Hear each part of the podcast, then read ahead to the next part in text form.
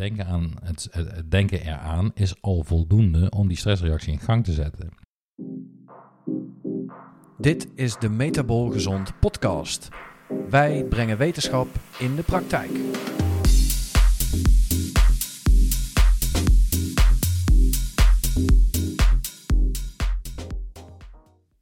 Welkom bij weer een nieuwe aflevering van de Metabol Gezond podcast, waar we wetenschap in de praktijk brengen waarmee jij jouw gezondheid van reactief naar proactief kan brengen.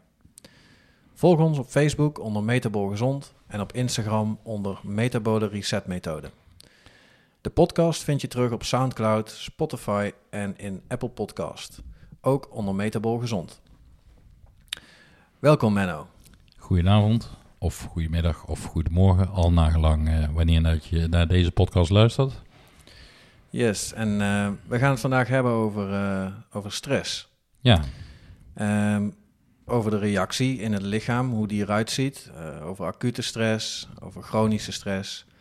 Maar ook hoe je stress eigenlijk juist kunt gebruiken om, om een betere vitaliteit te krijgen. Mm -hmm.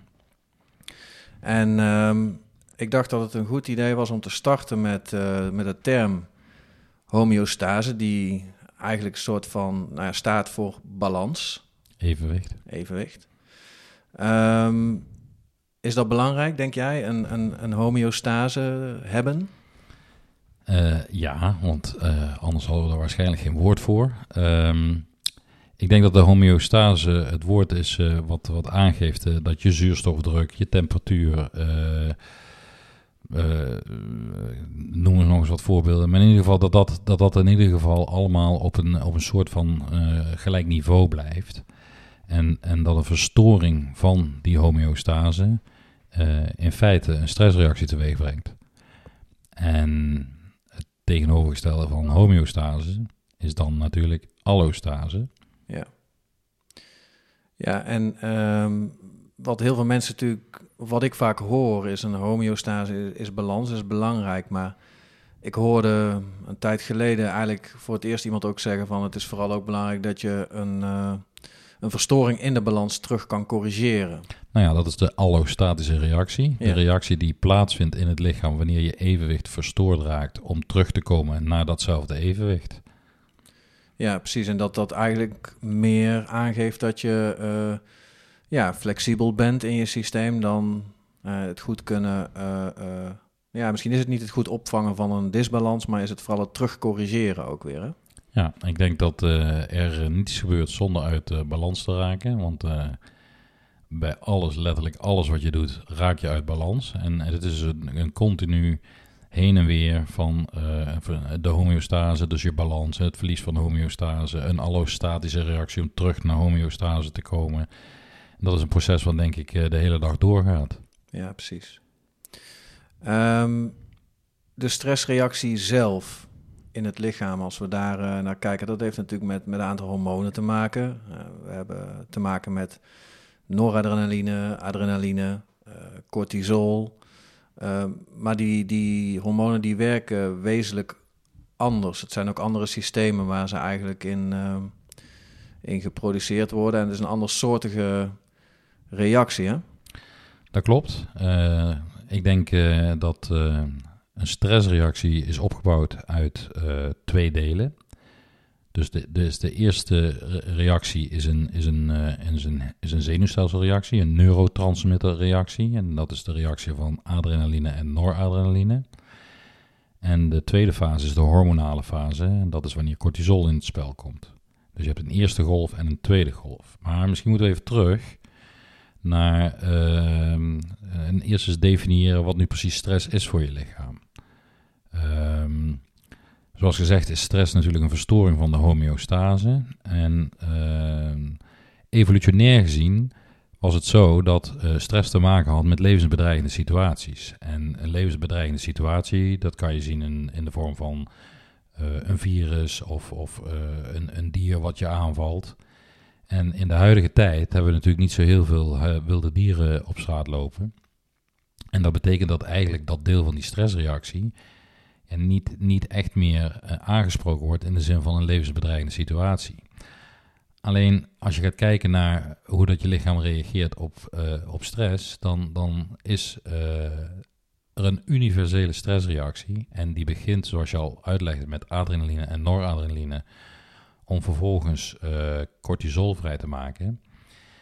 En die drie stoffen zijn er eigenlijk alleen maar om ervoor te zorgen dat jouw bloedsuikerspiegel omhoog gaat. Want er moet energie naar je hersenen, je moet beslissen wat je gaat doen. En er moet uh, energie naar je spieren, want je moet in actie komen. Ja, en, en adrenaline is natuurlijk wat uh, de meeste mensen wel, uh, wel kennen. en dat is het bekende rushgevoel of het ja. kickgevoel. Mm -hmm. um, hoe zit dat met, met cortisol?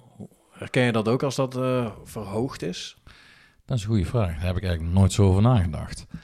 Um, er zijn natuurlijk wel allerlei symptomen van een verhoogd cortisolgehalte. Um, en dan moet je kijken naar de functie van cortisol.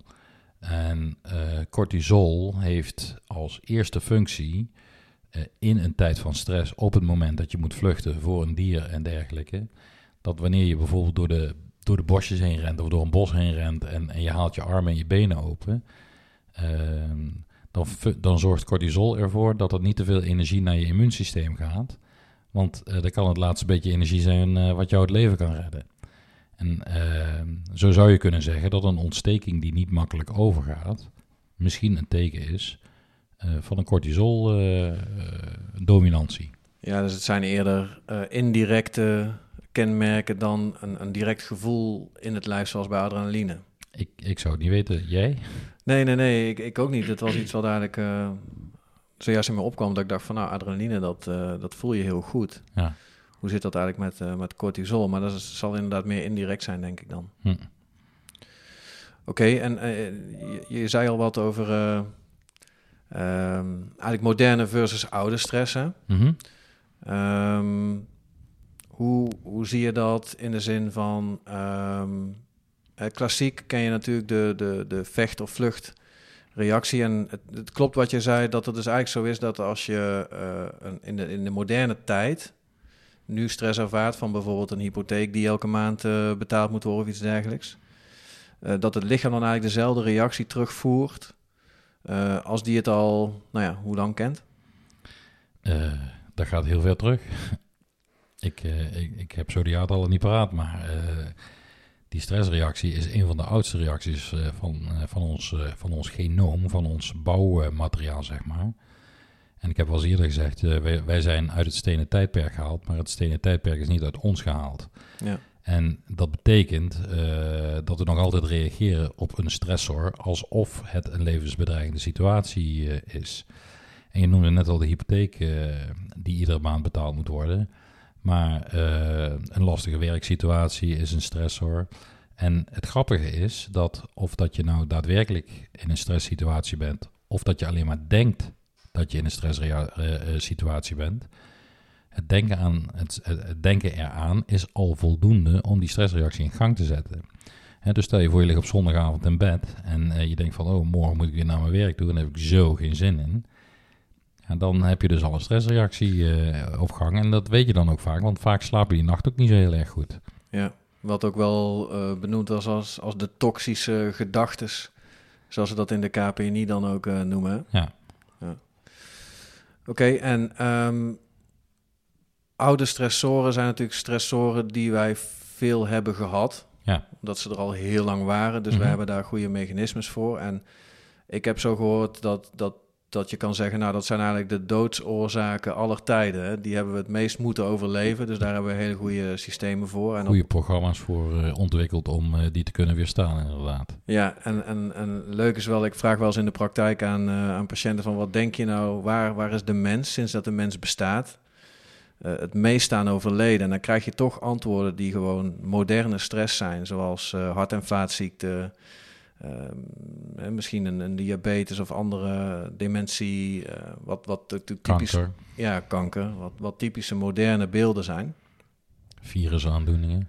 Ja, maar niemand uh, spreekt dan bijvoorbeeld over, en wat natuurlijk een van de, of misschien wel de oudste volgens mij is, is, is infectie. Ja.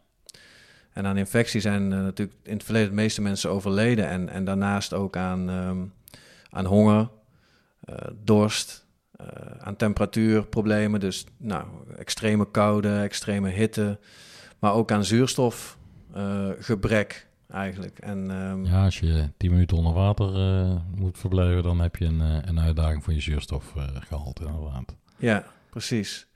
En die, die prikkels, we hebben al in de intro al gezegd van je kunt stress ook gebruiken om juist een gezonder systeem te, te creëren. Um, dat, jij past dat ook toe in de praktijk, toch? Ik pas dat absoluut toe uh, in de praktijk, zowel voor de mensen die uh, in de praktijk komen, maar ik doe dat zelf ook. En wat jij bedoelt is dat je deze uh, evolutionaire, oude, bekende stressoren kortdurend kunt gebruiken om je langdurige, je chronische stressreactie te onderbreken. En een chronische stressreactie met een chronische verhoging van je bloedsuikerspiegel leidt tot allerlei moderne westerse aandoeningen, zoals wat je al net zei, hart- en vaatziekte, diabetes uh, en, en, en, en Alzheimer.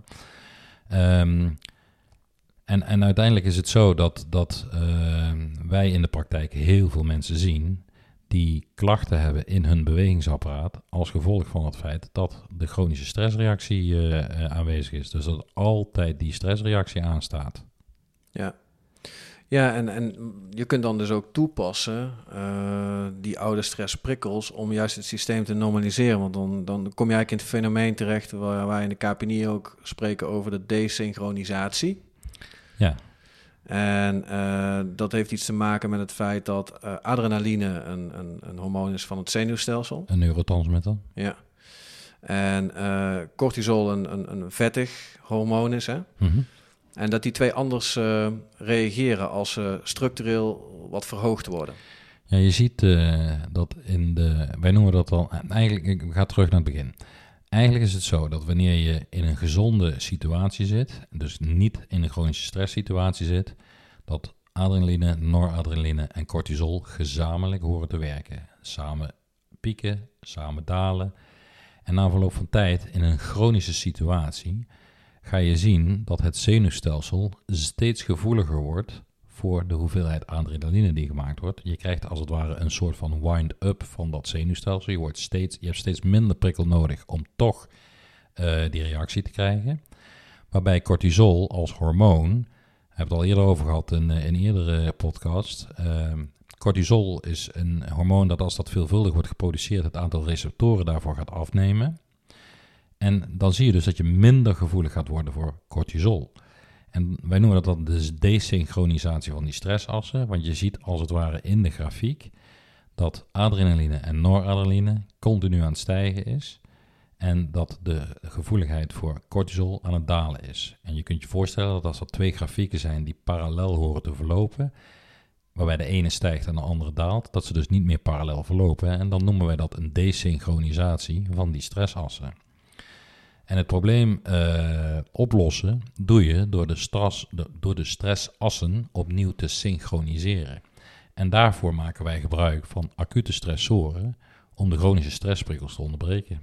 Ja, een, bela een, belangrijke factor, zo leg ik dat ook altijd uit, is dat een, een acute stressor is ook een stressor die afloopt. Ja. Want zodra je stopt met het geven van de prikkel, bijvoorbeeld koude, uh, is de stress voorbij en kan de stressreactie weer normaliseren. Kun jij uh, eens vertellen welke, welke acute stressoren er evolutionair erg bekend zijn? Uh, de honger, dorst. dat is dan in de vorm van, zou je kunnen toepassen in de vorm van vasten. Mm -hmm. Dus eigenlijk niet eten en, en niet drinken. Mm -hmm. um, en vervolgens heb je te maken met koude en hitte. Mm -hmm. iedereen kent volgens mij wel inmiddels wel Wim Hof. De Wim Hof methode. De Iceman. Ja. En hij past dit natuurlijk uh, toe, misschien wel een beetje in een extreme vorm natuurlijk. Nou ja, hij, heeft, hij heeft natuurlijk ook in samenwerking met het Radboud ziekenhuis uh, een onderzoek gedaan waarin uh, is bewezen dat het, het veranderen van je ademhaling, inclusief toepassen van koude technieken, een, een verlaging van je immuunrespons met zich meebrengt. Ja, als ik me niet vergis, heeft hij zich ook op een gegeven moment laten uh, injecteren met de, met de E. coli-bacterie, als ik, ik, niet vergis. Ik weet niet welke bacterie, maar hij heeft zich inderdaad, hij en een aantal van zijn proefpersonen, hebben zich uh, laten injecteren. En uh, dat is dan een, ja, noemen ze een, een, een, een dubbel uh, blinde studie. Hè? Dus er werden mensen ingespoten met een stof waarvan sommige mensen een bacterie kregen ingespoten en andere mensen niet. Ze konden dus niet weten wat ze ingespoten kregen. En ze zagen dus dat bij de mensen die ingespoten werden met een bacterie en die dan ook deze Wim Hof methode hadden toegepast, dat de reactie van het immuunsysteem uh, beduidend anders was, anders was als in vergelijking met de mensen die die technieken niet hadden toegepast.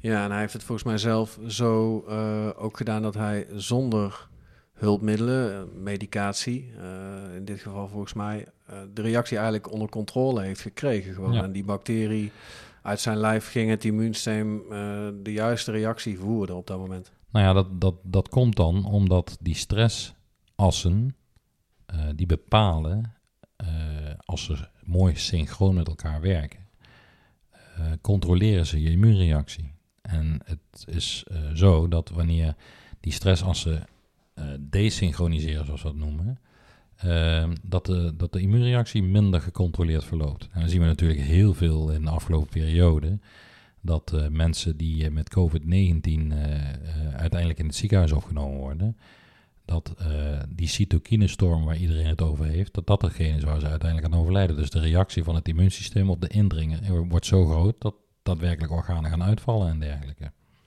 Ja, ja en, en deze mensen staan dus eigenlijk onder chronische stress.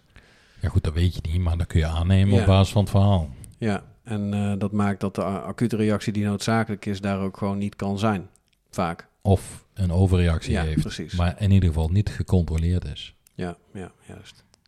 En je had het over uh, kou en warmte en honger en dorst en nog meer? Uh, ja, zuurstof. Uh, of de balans tussen zuurstof en koolstofdioxide, CO2, kun je ook inzetten. en is natuurlijk in het verleden ook wel ooit in bepaalde situaties als acute factor weggevallen. Dus een zuurstoftekort. Mm um, wat je ook ehm, wat ik wel, wel, wel vaak hoor van mensen in de praktijk, is dat temperatuur. Wij, wij hebben natuurlijk in het moderne leven thuis hebben de thermostaat op 20 of 21 graden staan. Dat hebben we in de auto ook, dat hebben we op het werk ook. Um, dus volgens mij is dat ook een hele interessante factor om uh, als acute stress in te zetten, omdat temperatuur echt iets is waar wij gewoon niet meer kunnen. Nee. Nou ja, ik, waar ik eigenlijk naartoe wilde, is de vraag van wat gebruik je zelf uh, als acute stressoren om uh, jouw chronische stressreactie te onderbreken? Of heb je geen chronische stress? Ja. Want ja, ja, ja, ik heb het niet of ja, ik heb ze. Ik heb ze. Ja. Uh, ik denk als iemand zou zeggen dat hij ze niet had, dan dat hij misschien wel per definitie zou liegen. Nou ja, dat zien we natuurlijk in de praktijk heel vaak. Hè? Als mensen gevraagd worden van, goh, is ben je stress? Ja, ik heb geen stress. Ja. Want thuis is alles goed en op het werk is alles goed, dus ik heb geen stress. En, en dan gaan ze volledig voorbij aan alle andere factoren die ook stress uitlokken in, uh, in de fysieke reactie. Ja. Maar goed, uh, en ik denk dus dat het voor iedereen in de praktijk ook goed zou zijn om ondanks het wel of niet hebben van klachten, uh, toch je chronische stressreactie regelmatig te onderbreken met een acute stressor. Ja. En wat doe jij? Ik, uh, ik, ik pas in ieder geval altijd uh, intermittent fasting toe, dus het time restricted feeding. Dus ik eet in een, in een tijdspad van 6 tot 8 uur. Mm -hmm. de ene dag is dat meer richting 6 of soms zelfs misschien maar één keer per dag. Mm -hmm. Um, ik neem niet dagelijks, maar wel regelmatig een, een koude douche. Mm -hmm. Ik heb uh, ook een tijdje wel echt ademhalingsoefeningen toegepast, maar ik moet heel eerlijk zeggen dat dat een beetje verwaterd is. Ja, dan moet je echt uh, even tijd voor inplannen, want anders gebeurt er gewoon niet. Ja, onder de douche sta je toch en eten moet je toch, ja. of niet. Um, dus dat zijn eigenlijk wel de, de hoofddingen die ik, uh, die ik toepas. En ik, ik, ik denk dat je met, met bewegen ook interessante dingen kan doen, toch? Als het gaat om acute stress. Uh, ja, nou ja, als ik kijk naar mezelf, uh, dat intermittent fast of time restricted feeding, dat doe ik ook. En, en, en, en drie, vier keer in de week zorg ervoor dat ik in die nuchtere tijd ook daadwerkelijk beweeg. Precies, ja. En uh, als ik, ik ga s'mores hardlopen drie, vier keer in de week. Als ik s'mores heb hard gelopen, dan douche ik ook koud af. En dat varieert van 30 seconden tot, tot, ja, tot 3 minuten. En ik heb in het begin van dit jaar een, een infraroodsauna gekocht om, om warmte als acute stressor te doen. Dat heeft als voordeel dat nadien uh, je temperatuurregulatie in geval van warmte uh, beter gaat verlopen in vergelijking met andere jaren daarvoor. En ik moet heel eerlijk zeggen, we hebben al een aantal hele mooie dagen gehad. Het lijkt erop dat ik inderdaad beter tegen de warmte kan als vorig jaar en, en de jaren daarvoor. Maar dat zijn allemaal in de tijd beperkte stressoren, die dus, zoals jij al zei, aflopen. En omdat ze aflopen, uh, kun je spreken van acute stress. En omdat de acute stressoren ervoor zorgen dat die stressassen opnieuw resynchroniseren, uh, doe je eigenlijk iets aan het ziekmakende effect uh, van stress. Ja. Ja, interessant is ook het feit dat uh, als, het, als het bijvoorbeeld zomer is, het is het warme seizoen, dan is het comfortabel om een lekkere koude douche te nemen. Dat is absoluut waar. En andersom natuurlijk, in de winter is het lekker om als je uit je bedje stapt en het is koud, om dan een lekkere hete douche te nemen. Ik moet ook heel eerlijk zeggen dat ik het in de winter wat lastiger vind om koud te douchen als in de zomer. Ja, absoluut. Maar het zou zelfs interessant zijn om juist in, in, het, in het hete seizoen ook heet te douchen. En in het koude seizoen koud. Of is dat iets waar jij anders over denkt? Nou ja, ik denk uh, dat je niet zo heet kunt douchen dat het een cortisol-reactie uh, met zich meebrengt dat het gewoon niet warm genoeg kan. Ja, nou ja, maar dan verbrand je. En dan krijg je eerste of tweede graads verbranding, uh, bij wijze van spreken. En, en dat is absoluut een acute stress hoor, maar ik weet niet of dat je zo ver moet gaan. Ja, ja daar, zo had ik er nog niet inderdaad over nagedacht. En met koude, dat is eigenlijk wel bewezen dat dat wel mogelijk is. Nou ja, je krijgt, als, je, als je dan koud gaat, dan krijg je wel een schrikreactie. Ja, precies. En, en als je warm gaat en hij is te warm, ja, dan voel je dat ook en stap je er gewoon niet onder. Maar, maar koud kun je jezelf niet mee... Uh, ja, uh, beschadigen. En dan kan je met te warm wel. Ja. En zo'n infraroodsauna die ik gebruik, uh, ja, dat geeft wel een behoorlijke warmte af. Maar dat is niet een dusdanige warmte dat je daarvan, ja, dat je daarvan letsel oploopt. Ja. Ja, wat, wat, wat ik ook zelf wel een, een dingetje vind, prettig vind, is als je nuchter beweegt. Mm -hmm. Uh, als ik ga hardlopen, dan probeer ik dat ook te doen. Bijvoorbeeld voor mijn avondmaaltijd. En dan is mijn lunch is dan de laatste maaltijd geweest. Dus dan zit er zeker een uurtje of vijf tussen. Ik heb het idee, en ben ook benieuwd of jij dat ook zo ervaart, dat de, het lopen eigenlijk lekkerder gaat. Ben ik helemaal met je eens.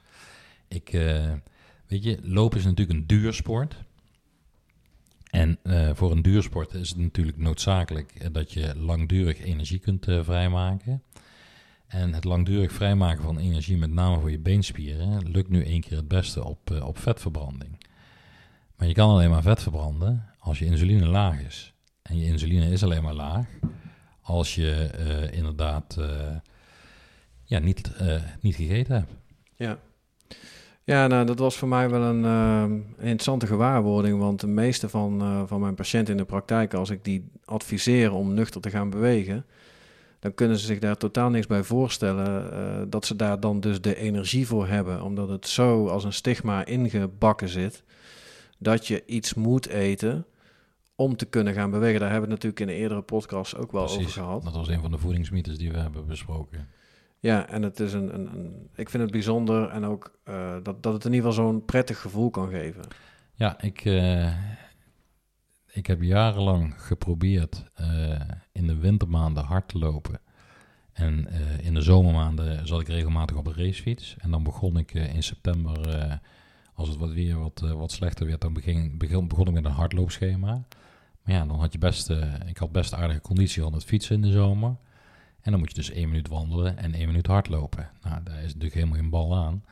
Dus uh, dan kom je na een half uur thuis en heb je het idee dat je niks gedaan hebt. Dus ik sloeg dan in het begin vaak een aantal uh, dagen of weken zelfs in dat trainingsschema over. En nu dat ik uh, intermittent aan het vasten ben, merk ik dat ik niet meer, zoals ik toen wel had, allerlei beenklachtjes krijg. Ik, ik, als ik, als ik Vroeger zouden ze vanuit de zomer naar de winter toe ging en ik ging hardlopen. En dan kreeg ik last van mijn Achillespees. Ik kreeg, ik kreeg last van, van, van pees en, en, spieren, zeg maar. En sinds ik nuchter ga uh, hardlopen en, en ik in staat ben om metabool flexibel uh, te switchen tussen uh, suiker- en vetverbranding, Ik heb eigenlijk nooit meer pees- of spierklachten van mijn benen gehad. En dat is, dat is echt bizar. En, en ik heb ook het gevoel, als ik één keer in die vetverbranding zit, dat ik het ook heel lang kan volhouden. Ja. En het is niet zo dat de man met de hamer komt totdat mijn glucose op is, uh, zeg maar. Nee, dat herken ik ook. Er wordt ook wel eens over hardlopen gezegd van je moet een tijdje hardlopen om in die flow te komen. Dat je dat gevoel hebt van je kunt maar blijven lopen. Maar ik denk dat dit mechanisme, als je dat toepast, dat, het, dat versnelt het. En dat maakt het nog makkelijker. Ben ik met je eens.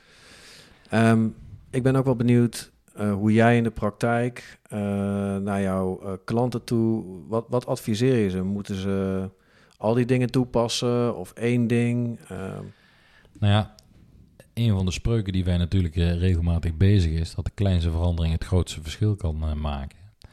En het is voor mensen heel erg lastig om zeven, acht dingen te veranderen. Dus ik, eh, ik eh, probeer mensen mee te geven dat het in ieder geval van belang is om af en toe nuchter te blijven. En, en die nuchtere tijd mag echt wel 13 tot 16 uur zijn. En eh, acute stressoren spelen een enorme rol. En dus koud douchen is het makkelijkste. Dus, dus meestal ben ik bij, probeer je ontbijt uit te stellen, zodat je langer zonder eten bent. En ga 's morgens koud douchen. Ja. Fenomeen wat ik ook vaak hoor is dat mensen eh, moeite hebben om die dingen te gaan toepassen, omdat ze bijvoorbeeld een gezin hebben. En dat het moeilijk is om de rest daarin mee te krijgen, want die hebben geen klachten. Mhm. Ehm, dus dat, dat, dat bemerk ik, dat mensen het daar wel lastig vinden om het, eh, om het toe te passen. Maar dan, ik stel ze ook altijd wel de vraag van, wat zou je eh, het moeilijkst vinden? Of juist het makkelijkst vinden om, om te veranderen. En dan probeer ze daarmee te laten starten ook in ieder geval. Met hetgene wat het makkelijkst is. Ja. Ja. Ja. En nou ja, goed. En als dat dan een kleine verandering is, dan geeft dat ook een, eh, een groot verschil. Ja. Volgens mij hebben we de stressreactie eh, nou, best aardig eh, besproken. Volgens mij zijn we rond. Ja. En dan gaan we naar de uitsmijter toe, denk ik. We hebben de quote van de week. Ehm, en de quote van de week die komt van eh, Hans uh. Dat is een eh, Canadese arts. En Hans Seleije is eigenlijk de grondlegger van, van de huidige stresstheorie eh, zoals we die gebruiken. En het was een Canadees, dus hij is weer in het Engels. It's not the stress that kills us, it's our reaction to it. Ja, ja duidelijk. Toch? Ja, lijkt me ook eh, een erg passende quote, ja. Ehm, dan rest misschien nog eh, eh, aan te kondigen wie onze volgende gast gaat zijn. Ja. En de volgende gast is, is Rien Wenselaar. En Rien, ik, ik, twijfel een klein beetje, maar volgens mij heeft hij fysiotherapie afgerond. Hij is in ieder geval heeft hij de opleiding gestart. Personal trainer, en dat heeft hij ook jaren gedaan. Maar hij is eigenlijk sinds een aantal jaren is hij NLP coach. Wat staat voor eh neurolinguistisch programmeren. Daar zal hij eh, de volgende keer veel meer over vertellen. Mhm. En ook een beetje in de lijn van dit onderwerp gaan we dan met hem eh, inderdaad spreken. En nou, ik ben erg benieuwd naar zijn visie. En met name ook denk ik dat hij ons veel kan vertellen over hoe je het ook effectief echt kan aanpakken. Hoe je het praktisch in, in, in je leven kan veranderen. Ja, precies. Dus nou, die, die komt over twee weekjes online. Helemaal top. Ik dank jou weer. Van hetzelfde. En eh, voor de luisteraars tot, eh, tot over twee weken weer. Tot de volgende keer. Deze podcast werd u aangeboden door Metabol Gezond.